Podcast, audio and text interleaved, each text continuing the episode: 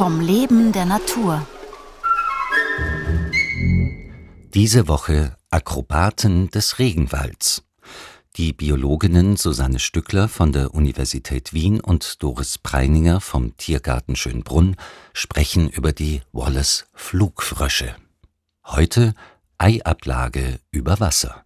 Flugfrösche sind eine Gattung der Familie der Ruderfrösche, die Rakophoriden. Flugfrösche kommen in Asien vor und besetzen dort eine Nische.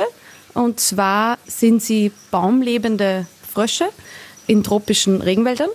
Und es gibt eben eine Art, das ist der Wallace-Flugfrosch, mit dem wir hier im Tiergarten Schönbrunn arbeiten, benannt nach dem berühmten ähm, Naturforscher Alfred Russel Wallace, der eben sehr viele Arten in Südamerika und auch in Südostasien beschrieben und neu entdeckt hat. Ja, also der im neunzehnten Jahrhundert gleichzeitig mit Darwin geforscht hat und auch ein Begründer der Evolutionstheorie ist. Und unter anderem hat er zum ersten Mal den Flugfrosch in seinen Skizzen gezeichnet und sehr naturgetreu, wenn man sich das heute anschaut, bereits in der richtigen Haltung der Beine, bereits richtig mit den gespreizten Zehen und gleiten zu können. Genau, also dieser Wallace-Flugfrosch, also die erwachsenen Tiere leben in den Baumkronen von tropischen Regenwäldern. Sie sind nachtaktiv, dafür haben sie sehr große Augen, die ja so hervorstehen. Sie sind grün, damit sie eben in der grünen Baumkrone gut getarnt sind. Und sie sind sehr gute Kletterer. Sie haben so größere Haftscheiben bei den Zehen, damit sie auf die hohen Bäume raufklettern können. Zur Paarung und zur Eiablage gehen sie aber runter in die unteren Schichten des Regenwaldes. Es ist dann so, dass die Männchen rufen, um ein Weibchen anzulocken. Dann umklammert das Männchen das Weibchen von hinten. Das Weibchen gibt ein Sekret ab und das Weibchen schlägt dann mit ihren großen Füßen dieses Sekret zu Schaum und formt es dann zu einem Schaumnest. Dort legt sie dann die Eier rein. Und das Männchen besamt dann diese Eier in dem Schaumnest. Manchmal ist es so, dass das Blatt noch gewickelt wird um dieses Schaumnest, um es vom Austrocknen zu schützen. Aber in Wirklichkeit kümmern sich die Eltern, nachdem sie die Eier produziert haben, nicht um ihre Jungtiere oder um die Kaulquappen oder um die Eier. Genau, also die Schaumnester werden an so Blättern befestigt, die über Gewässern, die am Boden sind, ähm, hängen.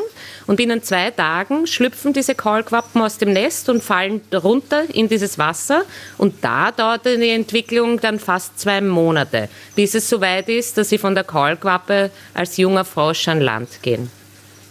Das heißt, es wird vermutet, dass die kleinen Frösche einen Teil ihres Lebens zumindest eher in den unteren Schichten des Regenwaldes ähm, sie dort aufhalten und erst später, wenn sie erwachsen sind, in der Baumkrone leben. Ja, also die Männchen sind kleiner, die sind so fünf bis acht Zentimeter und die Weibchen sind doch etwas größer als die Männchen und das geht dann schon bis zu zehn Zentimeter.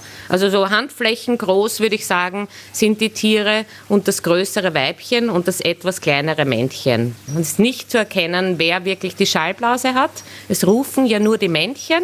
Das ist ein Quaken auf mehrere Teile. Es ist so ein Bup, Bup, Bup, Bup, Bup, Bup, Bup und auch so ein Krrk, Krrk, Krrk, Krrk. Immer wieder drinnen und so rufen die Männchen um die Weibchen in Nächten, nach denen es stark geregnet hat, wo halt diese Becken sich jetzt geformt haben, diese Wasserpools, wo sie auch wirklich herunterkommen aus den Baumkronen, hört man dann diese nicht notwendigerweise Chöre, aber immer wieder Einzeltiere, die rufen, damit das Weibchen in diese Richtung wandern kann und sich verpaaren kann und ihr Männchen findet.